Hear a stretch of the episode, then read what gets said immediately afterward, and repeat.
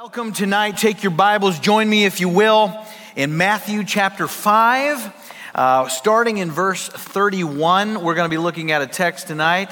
And uh, I just want to add that um, if you are so inclined, if you have your phone, if you're not one to to write with these utensils called pen and paper. Uh, you, are more of the digital persuasion. Uh, we will have on the screen, if we don't already, oh, there, there it is. A little QR code. You can scan that thing. It'll send you straight to the notes in digital format, and you can take notes on your phone, your device, what have you. If you're watching at home, you can do that as well, and you can uh, save it as a PDF, send those notes to yourself. So we just want to provide every avenue that we can for people to follow along. But we're going to be looking at Matthew 5 5 tonight. This is in the middle of a sermon called the Sermon on the Mount. And we won't be studying the entire Sermon on the Mount tonight. That's a lot for one message, but hopefully someday we will be able to walk through the Sermon on the Mount together. I'm looking at a passage in this that is going to be uh, centered on a topic that we're going to address this evening because we're in a series called Hot Potatoes.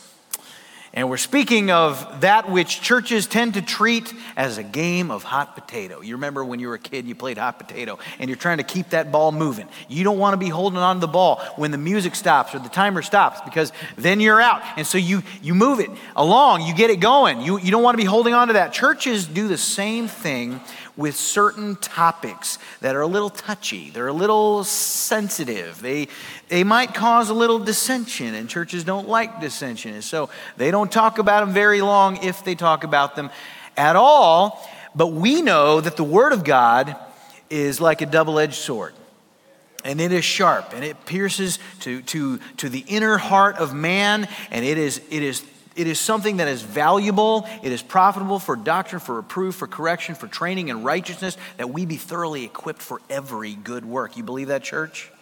And so it speaks to all issues of life. And so we're looking in this series at these controversial topics to see what the Word of God says about them. And we're going to look at one of those tonight. Last week we started off with a very light topic the topic of abortion, which, uh, which is not light. But tonight, maybe not so controversial in the scope of society, but in the church, it can be a very, very difficult subject that we will address here momentarily. A few years ago, I graduated with my master's from, from Liberty University. That was where I did my undergrad. And I, I studied, I got my master's online. I went back to, to the campus that I had not been on uh, in 20 years to graduate in person. And it was amazing to go back to my old school and to see all of the building that was taking place and what God was doing there. It's always fun to go back to Lynchburg and, and see what He's doing on Liberty Mountain. And I, w- I remember when I was there, I noticed for the first time they had this beautiful tower in the center of campus. And in that tower was housed the School of Divinity, where they were training pastors and theologians and such. And you can go up that tower to the very top to the observation deck. It's one of the tallest buildings in the region. You can look around, you can see the whole campus, you can see the whole city, you can see the Blue Ridge Mountains, which are beautiful. And as we've spent time in that observation deck, my wife and I, it was about time to go back down, and I hit the button on the elevator, and the doors open, and I find myself face to face with former President Jimmy Carter. No kidding, Jimmy Carter. Turns out he was the commencement speaker that weekend at, at, our graduation. Now, President Carter's been in the news as of late. He has entered into hospice care, and so it would seem that he's not long for this earth. Uh, I, I, believe from all I know that President Carter has a relationship with Jesus Christ, and so I rejoice in that for him. But he was our commencement speaker, and so I, here I am. I'm standing face to face with this with this former president of the United States, and I just went, "Mr. President," you know. And so he shook my hand. I'll tell you what was impressive about Jimmy Carter as I was able to talk with him very briefly. He and my wife uh, engaged in conversation. Uh, he's, he's uh, you know, he, he goes way back. I mean, he was, man, he was, he was 93 when I met him. It's five years later. So, so the man is, is quite up there, and he precedes my time as an eligible voter, shall we say. I never had the privilege to vote against him, I mean, to vote for him.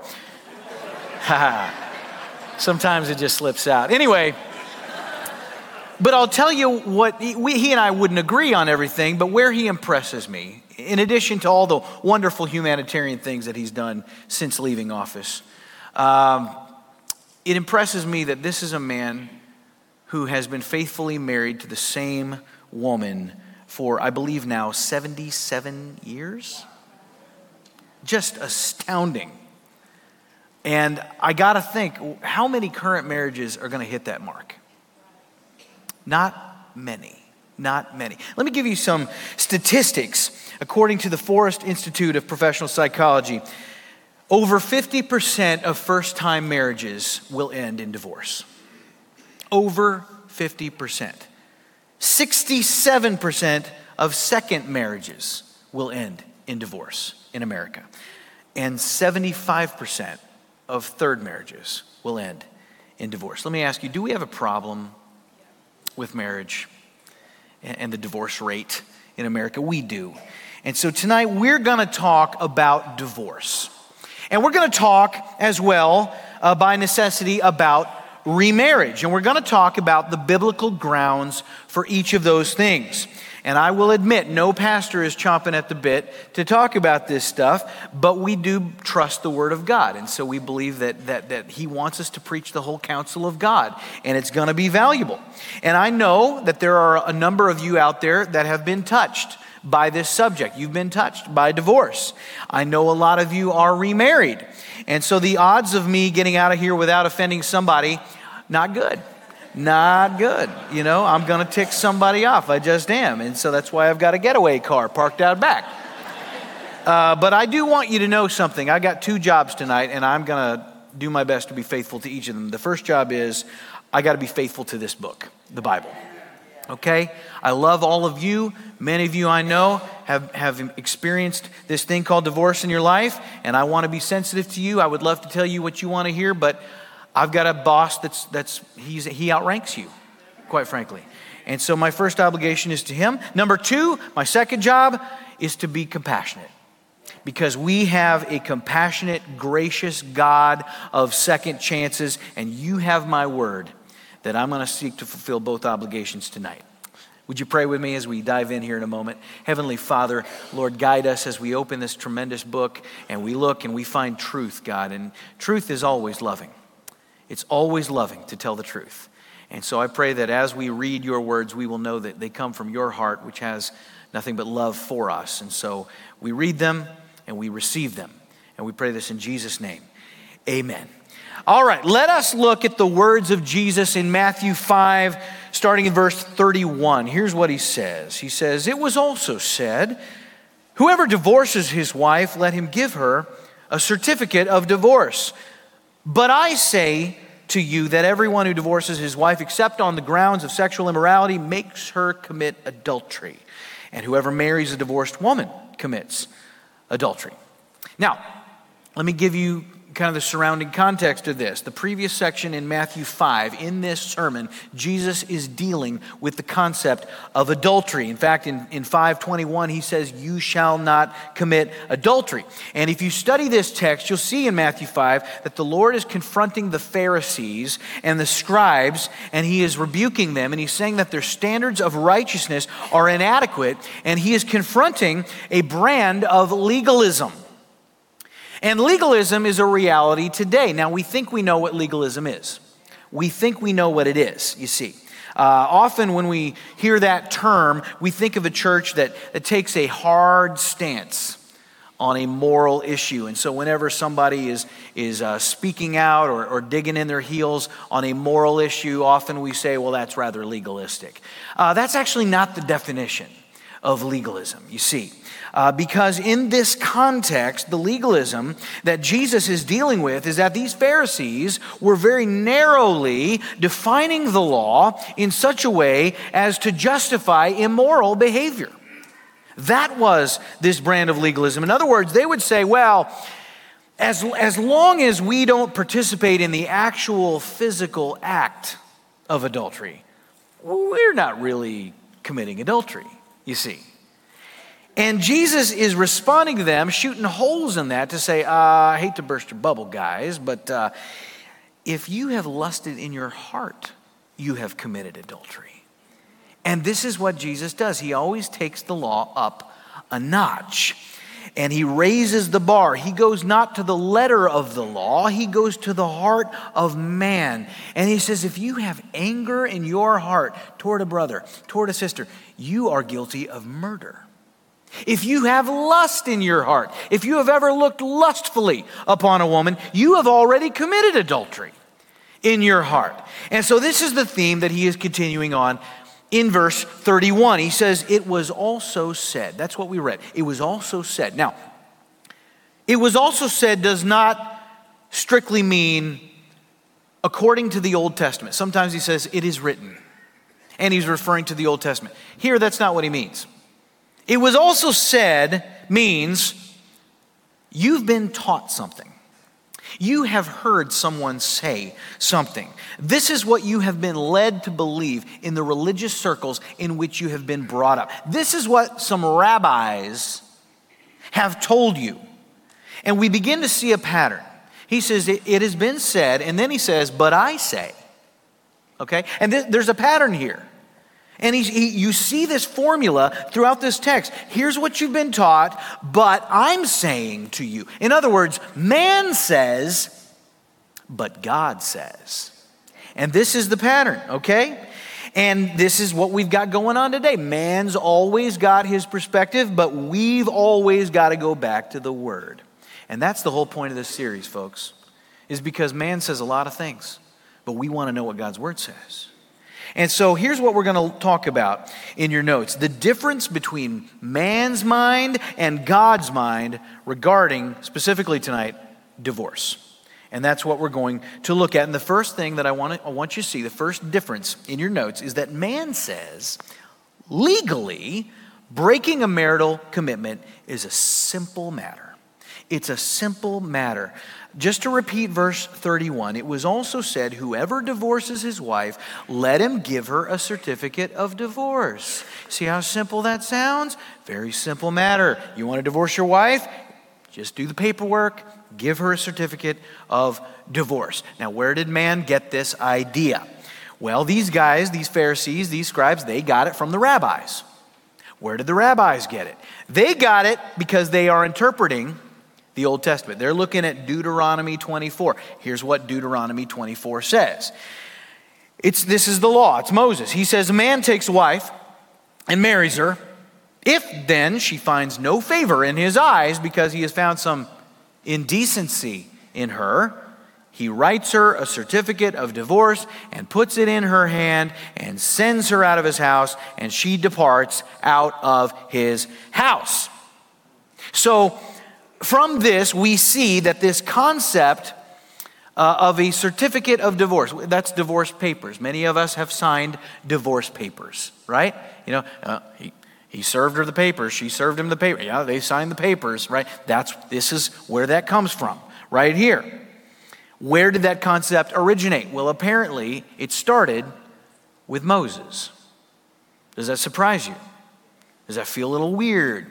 To you. If you grew up in church and you've often heard, God hates divorce, it's wrong to get a divorce. You know what, what God's brought together, He wants no one to separate. Does it stun you to know that the whole concept of divorce papers originated with Moses? It started with Moses. But when you understand the context, things become a little clearer here. You see, in Moses' day, the children of Israel, what were they doing? When he was writing this. Where were they? They were wandering through the wilderness. They had been newly liberated, relatively speaking, from, from uh, Egypt. And so they've been wandering in the wilderness. How long? 40 years. They're wandering. Moses is leading them, and over four decades, Moses observes a problem. There's a problem emerging. They're in the desert. They have not found the promised land yet. Passions are running hot. Tensions are rising, and there are some guys kicking their wives out.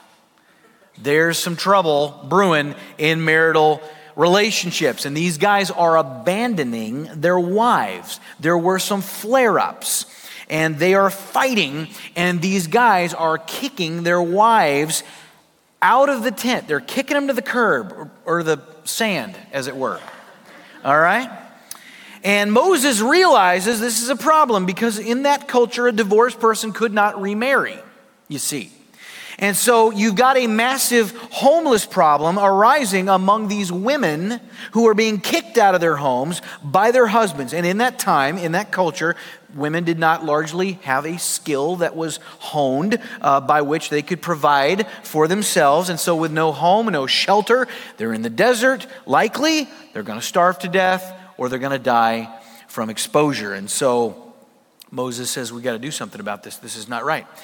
And so he introduces this concept of a certificate of divorce. And this is not an endorsement of divorce, it is born out of compassion for women, you see. And so Moses, his solution, he says, guys, if you're going to be so hard hearted, you're going to be so cold as to kick your wives out of the house, you must give her a certificate of divorce so that this abandoned woman can legally remarry. So that she doesn't you know so she can find another family so she can continue to uh, have be provided for you know so she doesn't you know die. And it's as simple as that in other words this this divorce certificate it did not originate as an affirmation on the dissolution of a marriage it was a wise and compassionate move on the part of moses to protect women that is the context. That's how we need to understand this. And by the way, he was led by the Holy Spirit to do this because does God want these women to die? He does not. And so it was done to alleviate the problem of homelessness and eventual, eventual death for these abandoned women. But by the time of Jesus' day, what had happened was the whole concept of the certificate of divorce had become perverted, it had become corrupted. And, and the culture in Jesus' day had concocted this certificate to be a right for all men. It was not about the women, it had become about the men. And so you had two schools of thought that had arisen on this matter, and they were rabbinical schools of thought. So you had a rabbi in your notes, the first school of thought, a rabbi by the name of Shammai. And Shammai's thinking regarding this certificate of divorce was in your notes that a man can divorce his wife for any reason. Any reason, whatever you want. And so they take Deuteronomy 24, they read that word indecency. If he's found some indecency in her, he writes her a certificate of divorce. That term indecency, that just means whatever you want it to mean. Anything that you don't like about your wife, that's indecency. And it is justification for you to write her. So you can be rid of her in that, for that reason uh, on its own, right there. So, whatever it was, okay? Like, for example, if, if, if a man felt that his wife had gotten older and she'd lost her looks, that's indecency, and that's grounds for divorce. Are you, are you, are you feeling the tensions rise in here a little bit? Men, are you feeling that? You can feel that, guys? Okay. Just want to see if that was just me. Uh, another reason if she burns the food when she's cooking. That's indecency. You can, you can uh, kick her out, okay? If she, and I love this, th- these are not, I'm not making these up, these are written down in rabbinical writings, okay? Another reason is if she talks so loud, you could hear her outside the tent. You could be rid of her, you could dump her. Gone, okay? Don't get any ideas, guys, okay? But whatever reason you come up with, you're justified. That's this school of thought. And it's not hard to come up with reasons to be done with one another because, well, I know this is going to come as a shock, but men and women are different. Is that true? Are we different? We are, it's like we're from different planets sometimes, isn't it? I mean, a few years back, my, my son uh, broke his arm. He was a freshman in high school and he had a little accident. Um, it was near the end of the school year. Uh, they were pretty much done with classwork, and so there was a lot of free time during the day. And they let the class go outside, and there was a field adjacent to the building, and the boys went out and they're, they're hanging out in this field. And they come upon an old tractor tire. And they turn this tractor tire upright, and it's a big old tire, and they put a kid inside the tire and they're rolling this tire, and this kid's just kind of spinning end over end on this tire.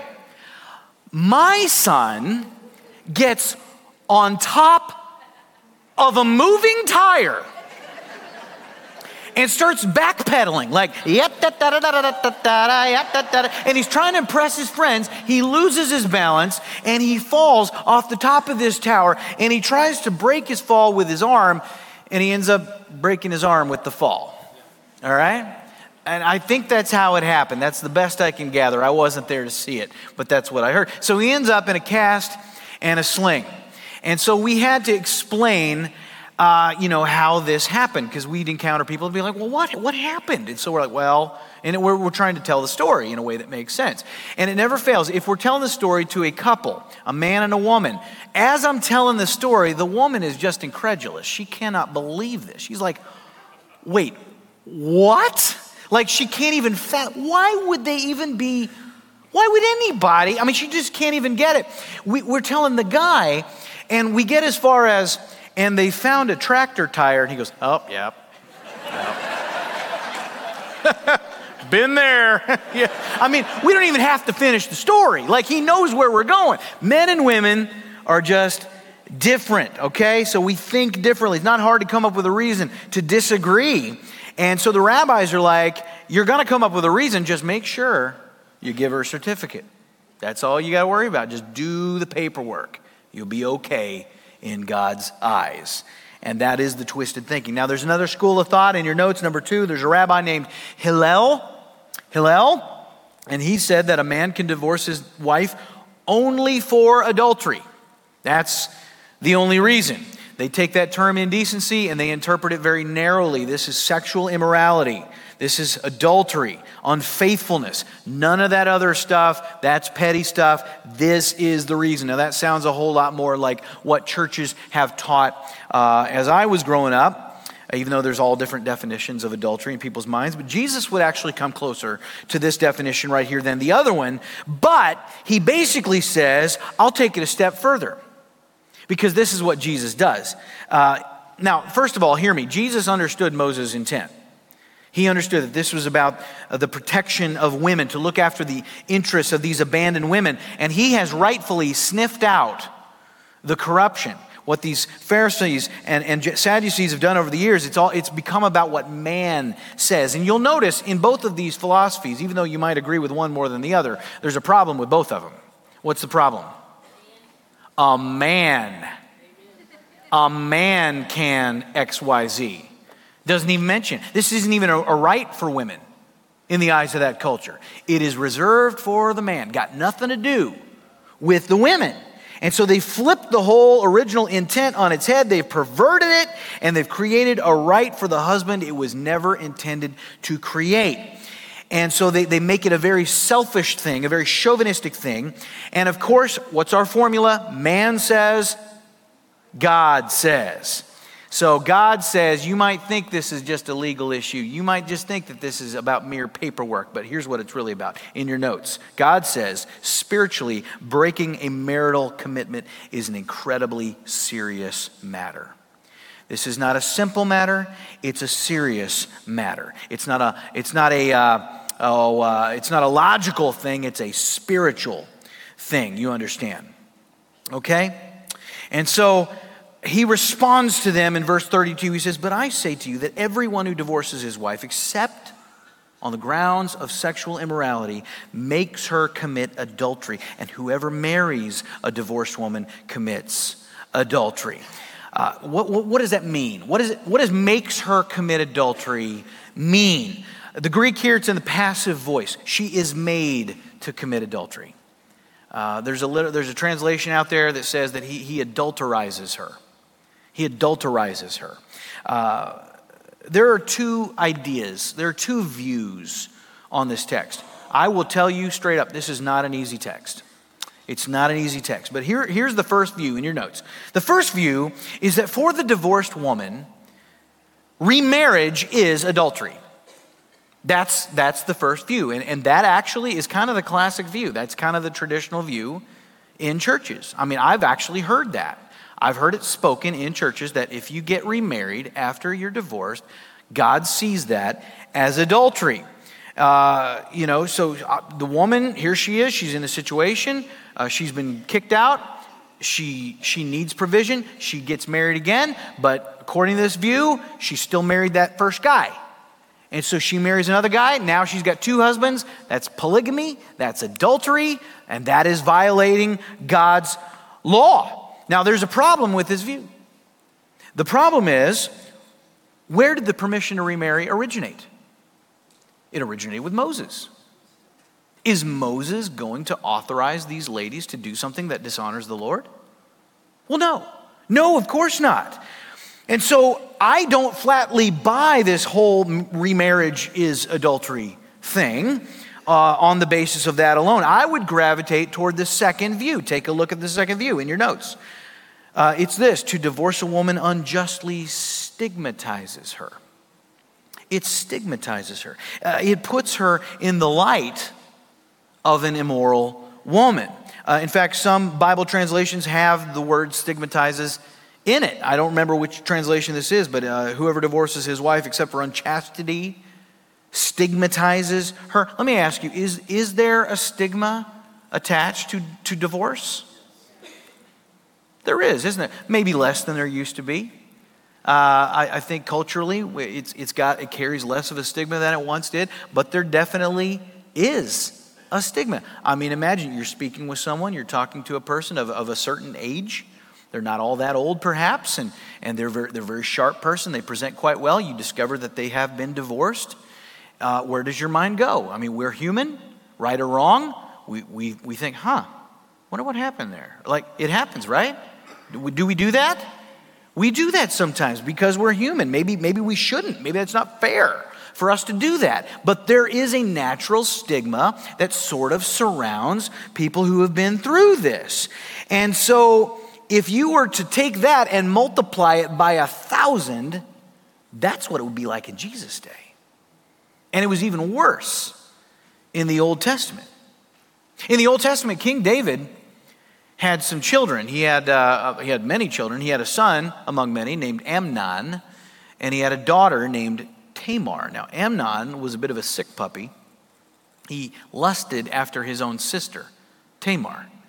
And so he devised a plan. He was going to get her into his, uh, into his, uh, his, his room under the guise of being ill, and he sends for her to come and take care of him. And while she's there, he grabs her and he tries to force himself on her. She begs him not to. He does it anyway.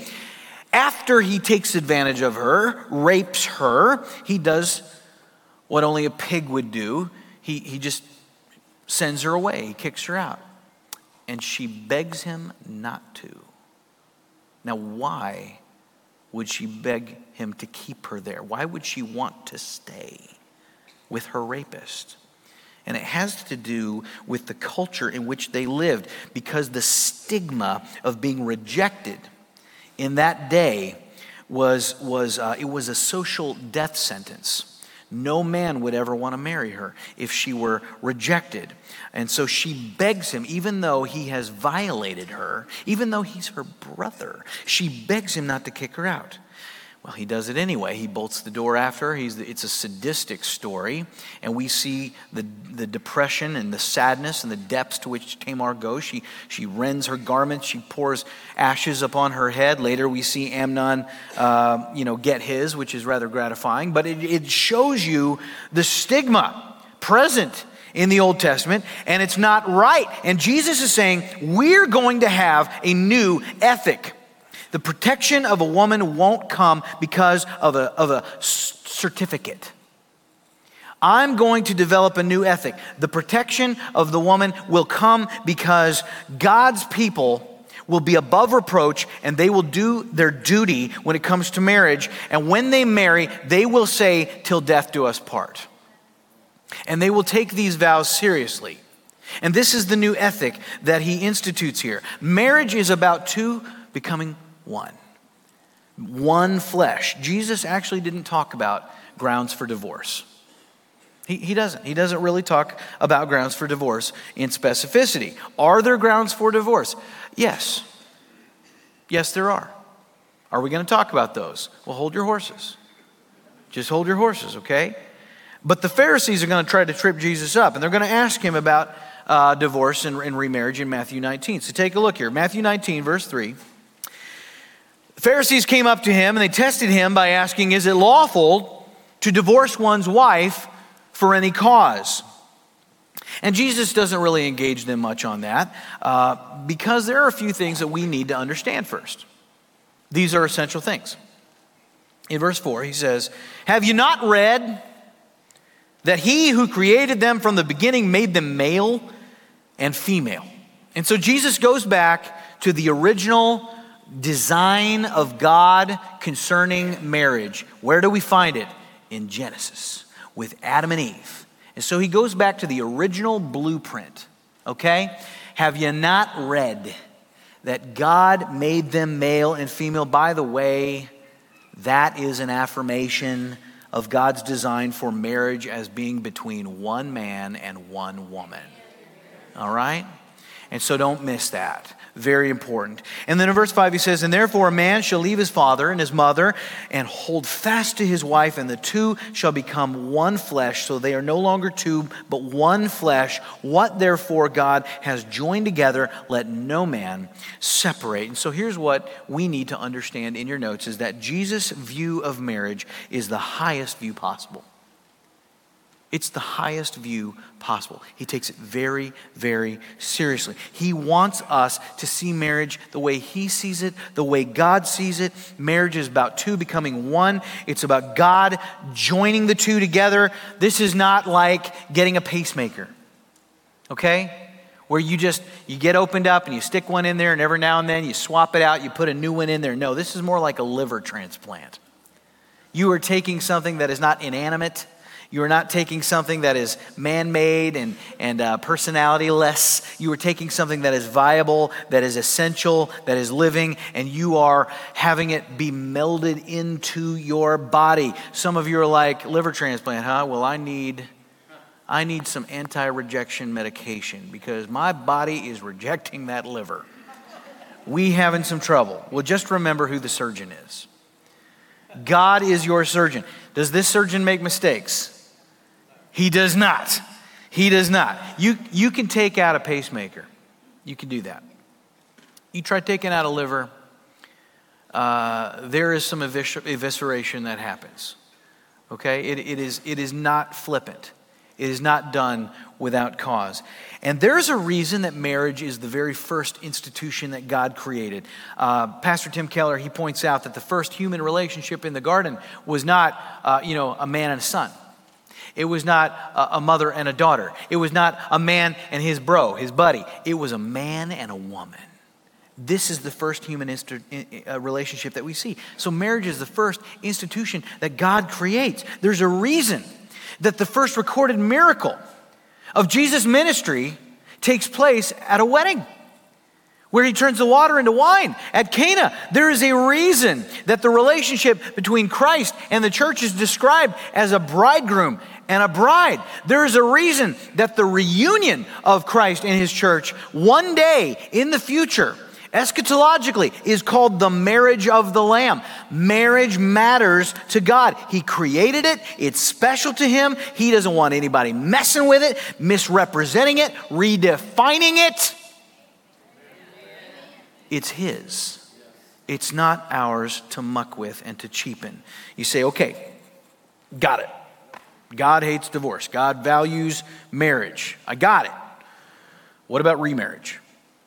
Okay, we always jump to that, right? We just want to know what, what, what are we permitted to do after we get divorced? Okay, I'm going to get there. One more story.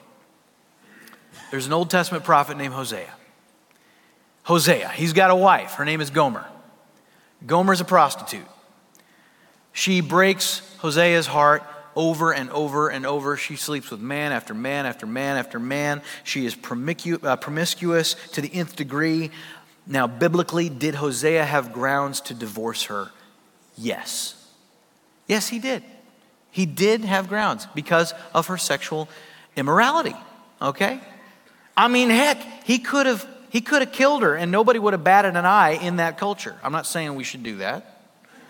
But back then nobody would have blinked they would have been like, I get it. They would have. But he doesn't do that. He remains faithful to her. He keeps on loving her. He pays all her debts. as they come up. And she continues to break his heart until she ends up so depraved, so immoral, so in debt that she puts herself on the, on the slave auction block, so in debt she has become. And who is it that shows up and purchases her? Hosea. Why? Because he loves her. Hosea's relationship with Gomer is a picture. It's a picture of, of God's relationship to Israel. Israel was unfaithful to her, to her God, who entered into covenant with her, an everlasting covenant, a, a promise that he would never break. It was unconditional. And Israel repeatedly cheats on God. Israel lusts after idol upon idol. Israel breaks God's heart time and time and time again, and yet God still, throughout all of Scripture, even though He would discipline Israel, He still loved Israel. Loves Israel today. Has he, has he given up on Israel? No. Will he keep his promise that he made to Israel? Yes, he absolutely will. This is a picture of God's relationship with Israel. Guess what? Not only does God have a relationship and a covenant with Israel, he's got a relationship and a covenant with you. Do you ever break his heart? Do you ever cheat on God? Do you ever rebel against God? You ever go after the idols that this world has to offer in whatever form they may take? Absolutely. Has he abandoned you? Has he given up on you? Is he still faithful to you? Or has he moved on from you? He has not. And there's a reason for that. And in your notes, your marriage is to be an earthly picture of God's covenant relationship with you. That's what your marriage is to be. Just like Hosea and Gomer's uh, relationship is a picture of God and Israel, your marriage is the picture that God often uses uh, to describe Christ's relationship with his people. You understand? And I, and I don't say this stuff to be flippant about any pain that you have experienced in your marriage, okay? I only say it to draw your attention to the magnificence that God places on marriage in this marvelous book. There's a magnitude in the meaning of marriage. God keeps his covenant, Christ keeps his covenant. We have a covenant that we enter into with one another, and it's called marriage, and it's sacred. Now, you may say, well, what if there's abuse? What, you know, my, my husband beats me, Pastor. Should I stay in that covenant when my husband beats me? Let me be very, very, very, very clear. I want to be unequivocal about this. If you are being abused, if you are being beaten physically in your marriage, if, if you're in physical danger in any sense in your marriage, get out of there. Get out of there. That is not God's will. And if you need help, you let us know. God does not want you to suffer physically at the hands of your spouse. Now, please know, you tell us about stuff like that. We are legally bound to report such things. We are required to do that by law. But we want to be of help to you, and we, we know it is not God's will for you to suffer physically in a marital relationship. Abuse has no place in the will of God, okay? I'll be very clear about that. All right, now let's talk about remarriage. Let it not be said I'm a chicken, okay? Let's say you're divorced. You want to know does the Bible allow for remarriage? Do, do I have biblical grounds to get married again? Some of you are already remarried. It's your second marriage. You'd like to be affirmed in that if possible. Uh, you want to know am, am I validated in my remarriage, my present marriage, having already been previously married? Well, let's see what the Bible says. Okay? Let's do that. Let's look right now. Regarding remarriage after divorce, the Bible says that you can't do it. Everybody have a great night. Take care. You're loved. Appreciate. No. All right. All right, let's look at this, okay? Despite the fact that the plexiglass shield I ordered did not come on time. Um, let me say first that while there are biblical allowances for divorce, okay, Scripture is not explicit in allowing for remarriage after divorce. It's not explicit. What does that mean? That means it's not crystal clear. It's not crystal clear. Uh, that said, I believe a couple of cases can be made. All right? And there may be more than just a couple, uh, but I can't be dogmatic about more than two. Okay? And I don't know if I would say I'm dogmatic. I think I'm logically drawing a conclusion. Uh, but I feel, I feel confident about two of these. Again, there may be more. I'm going to speak primarily on these two. And I want you to see that these are tied, these conditions are tied to the biblical grounds for divorce. So if you're unclear on the biblical grounds for divorce, uh, they are connected to the biblical grounds for remarriage. So we're going to get that all settled right here. So, just, just to repeat that, the case to be made for biblical grounds for remarriage are linked to the biblical grounds for divorce. Everybody follow on that? Okay. Two cases. In other words, if you come to me as a pastor and you ask me to officiate your wedding and you've been married before, we're going to have a conversation and I'm going to be looking to see if your divorce involves these scenarios before uh, agreeing to marry you for the second time. And the first one in your notes is unrepentant adultery. Unrepentant adultery. And I hope it's obvious that we're not talking about the unrepentant adulterer getting remarried. Okay? I hope that's clear. Uh, if you are the adulterer, this does not apply to you. It applies to the one who was wronged, who was sinned against in that relationship. Here's what Jesus says in our text. I want you to look at Matthew 19. The Pharisees have come to him, they're asking him about divorce. In Matthew 19 9, he says, And I say to you, whoever divorces his wife, except for sexual immorality, and marries another, commits adultery. Commits adultery. Okay, so in that statement, we have what's called an exception clause. You've got an exception clause. He says, except for sexual immorality. Now, if you remove that phrase, this becomes a much stricter statement. You take that phrase out of there, what do you got? You got whoever divorces his wife and marries another commits adultery. Well, that's pretty that's pretty narrow. That's pretty narrow. So, this exception clause changes everything. So, what I see here that whoever uh, divorces his wife except for sexual immorality, what I see there is that by implication, there is a window for remarriage for the believer who was uh, cheated on, who was wronged, sinned against by an unfaithful spouse. You could say, well, that, you know, I, it's not, it's not, it doesn't exactly say that, Pastor Scott. You can't really be dogmatic that you can remarry after adultery. Well, I can't be dogmatic that you can't remarry either okay? And so I'm not going to draw a hard line where God's word does not draw a hard line. I think that would be unwise.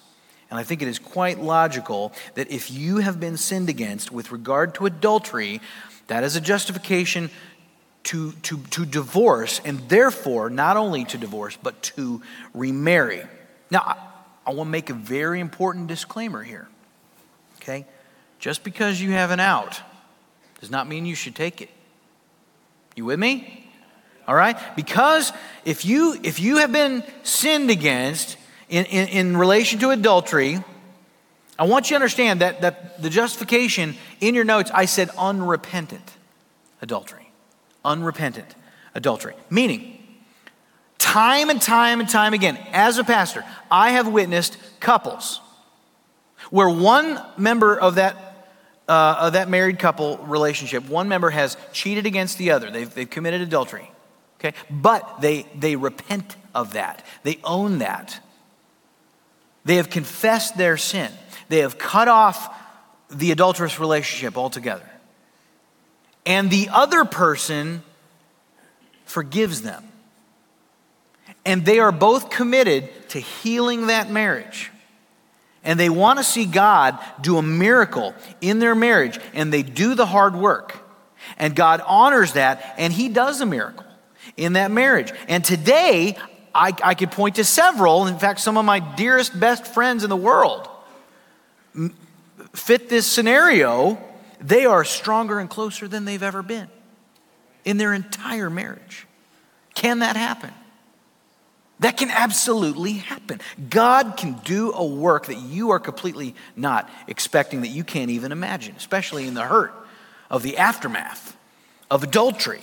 And so we don't want to miss out on a miracle of God just because we feel like we've got a biblical grounds to bolt. Does that make sense? And so, do you have the grounds? Yes. But it then becomes not, not just a moral issue or, or a freedom issue, it becomes a wisdom issue. And so, prayer needs to go into this. Do you follow? You with me? All right. Second reason, second justification for remarriage in your notes abandonment by an unbelieving spouse. Abandonment by an unbelieving spouse. I want you to look at 1 Corinthians 7. As I've said, Jesus did not say a whole lot about uh, divorce and remarriage. Paul kind of picks up where Jesus leaves off, and he's a whole lot more verbal on this stuff, okay? Uh, in 1 Corinthians 7, Paul's talking in verse 12, he says, To the rest I say, I, not the Lord. And so, what he's saying there, in, in other words, is that he's saying, Jesus didn't talk about this, but I'm going to. Okay? He, he clarifies this is not the Lord, but me. This is Paul talking. I'm okay with that. We should all be okay with that because we believe that all scripture is inspired of God. Amen? It's, it's all authoritative, including the words of Paul. Just because Jesus doesn't talk about it and Paul does, it's still God's word. Amen? So he says, uh, I'm saying that if any brother has a wife who is an unbeliever and she consents to live with him, he should not divorce her. If any woman has a husband who is an unbeliever and he consents to live with her, she should not divorce him. So, so far, what's he saying? He's saying that if your spouse is a non Christian, they don't love Jesus, but they love you. And they want to stay with you. You stick with them. That's, that's what he's saying. You say, but, but we have completely different worldviews. Doesn't matter. You say, but I love Jesus. And, and he or, or she doesn't, they don't, they don't love Jesus. It, it doesn't matter. They, they love you. You say, but we're unequally yoked. Which I love that. I love when people who want to get divorced are suddenly, they're suddenly hung up on the concept of being equally yoked. It's like, where was that when you got married? But uh, I, would, I would say to them, look, according to Paul, you have entered into a covenant relationship via marriage. God wants you to honor that covenant because covenants mean something. Furthermore, as Paul goes on here, here's what we're going to see. You are the best chance that unbelieving spouse has of coming to faith in Jesus. And not just that spouse, but any kids that are in the mix as well. Here's what he says in verse 14 For the unbelieving husband is made holy because of his wife, and the unbelieving wife is made holy because of her husband. Otherwise, your children would be unclean, but as it is, they are holy. And so there are considerations for the whole family that you, as the lone believer in that family, you have a witness to that family that they would not have exposure to if you separate. And, and your, your thoughts should not just be about your spouse, should also be about the kids. Have you noticed kids always get thought of last? Let me say that again so it's clear. Have you noticed that kids always get thought of last in these scenarios? Man, that burns me up. It really, when we don't think about children, really riles me up. But here's what he says in verse 15 But if the unbelieving partner separates, let it be so. Okay? In such cases, the brother or sister, in other words, the believing spouse, is not enslaved. Okay? Is not enslaved. Now, I think it's hilarious that Paul is uh, putting marriage in the context of slavery. I just think that's kind of funny. He's saying if they leave, okay, they're an unbeliever and they take off, he says, let it be so. You're not enslaved, meaning you're not bound. Logically, then, there is a freedom to remarry under those circumstances. You say, well, it doesn't say that. How can you be sure of that? Look, if you're not bound, that means that, that you are free. To be bound is the opposite of being free, okay? If you're not bound to the marital relationship, it's broken. You have been set free from that. that implies a freedom to remarry. So it's biblical grounds for divorce, therefore, it's biblical grounds for remarriage. What good is that freedom if you can't remarry? Otherwise, if you couldn't remarry, you would still be bound. You would still be bound. Now, same disclaimer as last time. There's a wisdom issue that comes into play because I know some people, Christians, Christians, their spouse has abandoned them. They say, I can't handle this Jesus thing. You're nuts. I'm out of here. They take off. The believing spouse is free. They're justified in the divorce. They're justified if they choose to remarry, but they don't. They don't. They wait. They wait until the unbelieving spouse who has left either remarries or dies. Now, why would they wait? The same reason a spouse who has been cheated upon forgives the other spouse and works on that marriage. They're looking for God to do a miracle, but you've got the added incentive of, of their love for that unbelieving spouse and their desire and their hope for the eternal condition of that unbelieving spouse. Not only do they love them, but they want to see them in glory one day. And they're praying for a miracle that God would do a work and restore that. Okay? And they want to faithfully honor God and be above reproach in the meantime. Are they justified to get remarried? Yes. But they have prayed and determined in their heart not to. So th- that is a disclaimer that I just want to put out there because some matters are not strictly moral issues, there are wisdom issues in there. And I love that there is a permission granted in this book. I think that is beautiful, but the wisdom is also there for us to pray over and enter into the wisdom of God to do what He and He alone can foresee and coordinate and cause to come into being. Okay? Those are the two cases that I have found that I can present with any kind of detail and explanation tonight. There are other nuances, I understand that, in various relationships. Some of you out there, you may have some nuances.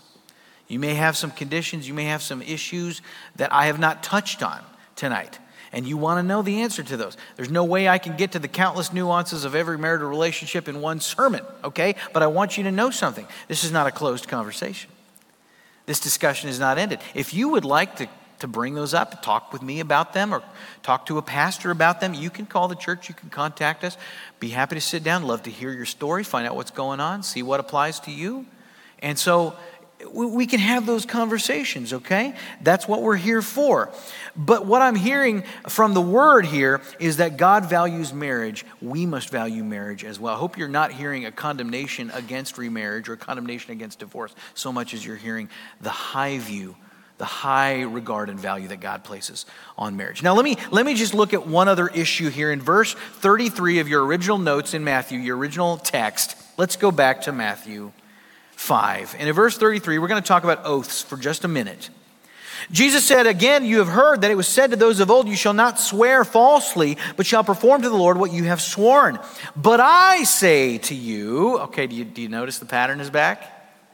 Again, you have heard but I say, you see, man says, God says, okay? What does he say? Do not take an oath at all, either by heaven, for it's the throne of God, or by the earth, for it's his footstool, or by Jerusalem, for it's the city of the great king. And do not take an oath by your head, for you cannot make one hair white or black. Let what you say simply be yes or no. Anything more than this comes from evil. Here's what was going on. In Jesus' day, men were taking oaths right and left. They were swearing oaths by heaven, they were swearing oaths by creation, they were swearing oaths by Jerusalem, the holy city. Why were they doing this? They're swearing by these things. Why?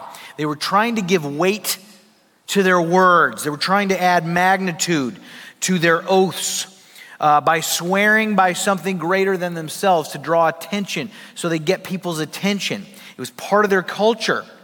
The problem was the content of their oath had nothing to do with God. And so, for them to swear by God, to swear by the holy city, to swear by God's creation, to swear by heaven, uh, it was drawing attention to what they wanted to say. And, and so they would stick very closely to their very well worded oath so that they would not incriminate themselves later. And they spoke in a very kind of lawyerly way to that end. And according to Jesus, here's what man says in your notes man says, just be careful not to perjure yourself and do what you propose to do. We see this in, in, in marriage vows sometimes, we see this in prenuptial agreements sometimes. In man's perspective on marriage, there, there are parameters that they put in place, and they're very specific not to violate those parameters. And they leave themselves exit strategies and they leave themselves an out. But here's what God says don't take an oath at all. And He gives all of these reasons why. And what He's really saying in your notes, God says, be connected to me and walk in that identity. He says, Be connected to me. Stop taking these silly human oaths. Stop swearing by heaven or by earth or by the city or all that. Don't involve me in your human logic, and all these things that you came up with. Those are your words, they're not my words. Don't invoke my name in that. People who want to get divorced, often you'll hear that, especially if they're a Christian, they'll say, Well, I've really prayed about it. Oh, have you? You've prayed about it. And yet you won't hear any of the biblical justifications. It would just be, well, I've, I've got peace. I've got peace about this. Uh, well, I don't know who you're praying to. If you don't have the biblical justifications and you're going to proceed with something that God says don't do, and it, it's out of the, the, the, the parameters of Scripture, you didn't get that peace from God. You didn't get that.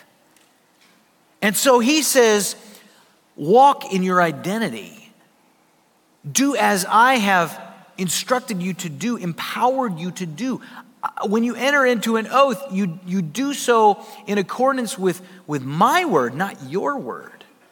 And I live through you. And I am in relationship with that other person through you. Nowhere is an oath more important than in the vow that we make in marriage, where we stand before man and God in a ceremony and commit our lives to this other person that God has brought to us and we unite and two become one in this institution that he created. And the, the, vows that we make are sacred. I was officiating at a wedding. I was planning to officiate at a wedding one time. This couple comes to me and they go, We want to write our own vows.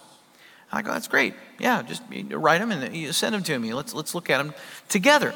Now, she was a, a, preschool teacher, and so they decided together that they wanted to write their vows in the style and uh, language of Dr. Seuss.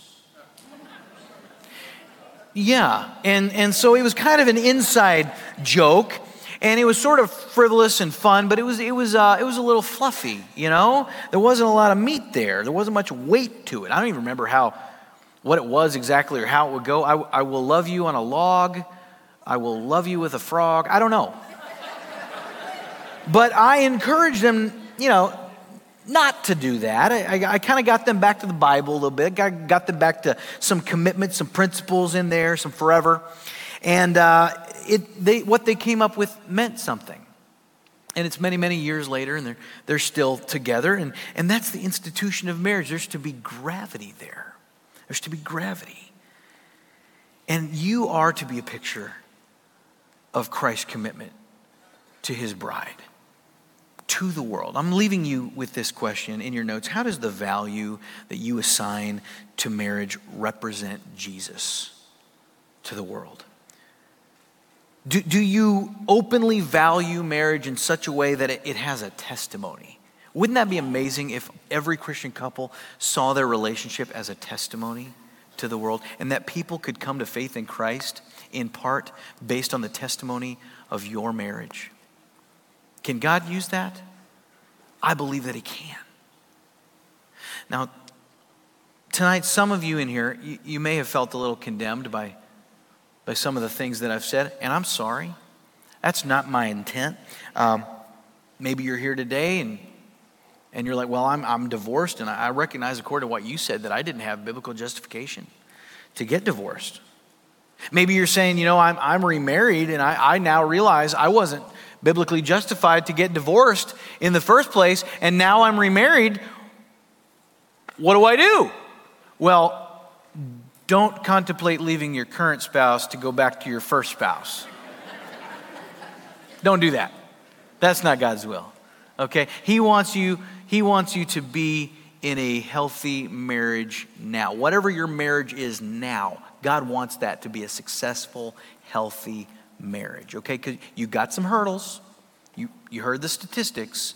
There's some challenges, okay? That's reality.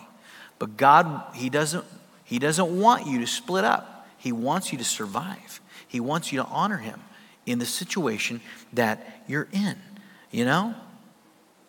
Uh, Billy Graham used to say, You can't unscramble eggs.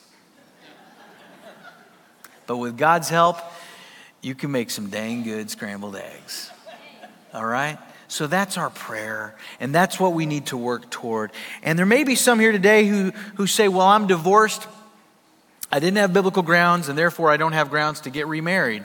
So I guess, I guess there's no hope for me. Well, first of all, let's not confuse remarriage with hope. Okay? Let's not do that. The limits that God may be placing on your life right now may be to protect you from a misery far worse than what you thought you had before. So you got to trust God, number one. You trust God, okay?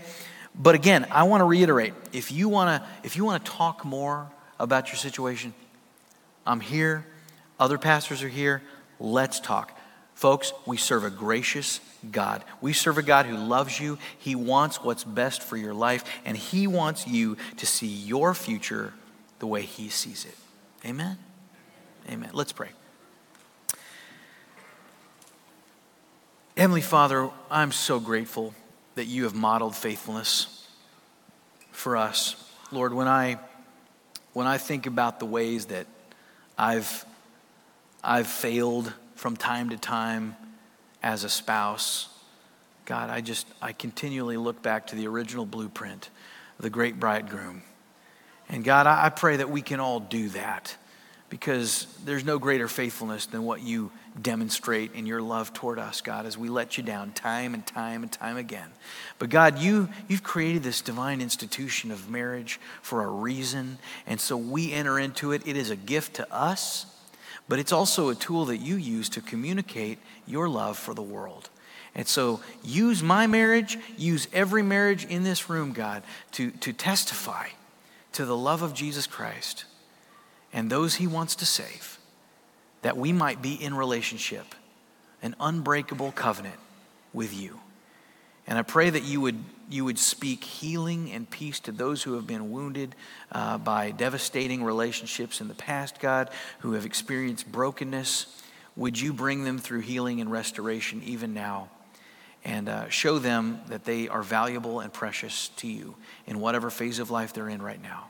And that you have a beautiful future for them and you want to use them for your glory. And we pray this in Jesus' name. Amen. Amen.